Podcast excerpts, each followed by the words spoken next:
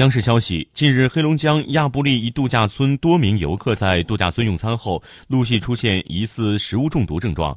经哈尔滨市疾控中心检测确定度假村部分游客发生呕吐腹泻等症状为诺如病毒感染。共有四十二名自述有症状的游客进行了登记其中八人已经就诊目前患者病情已经得到有效控制。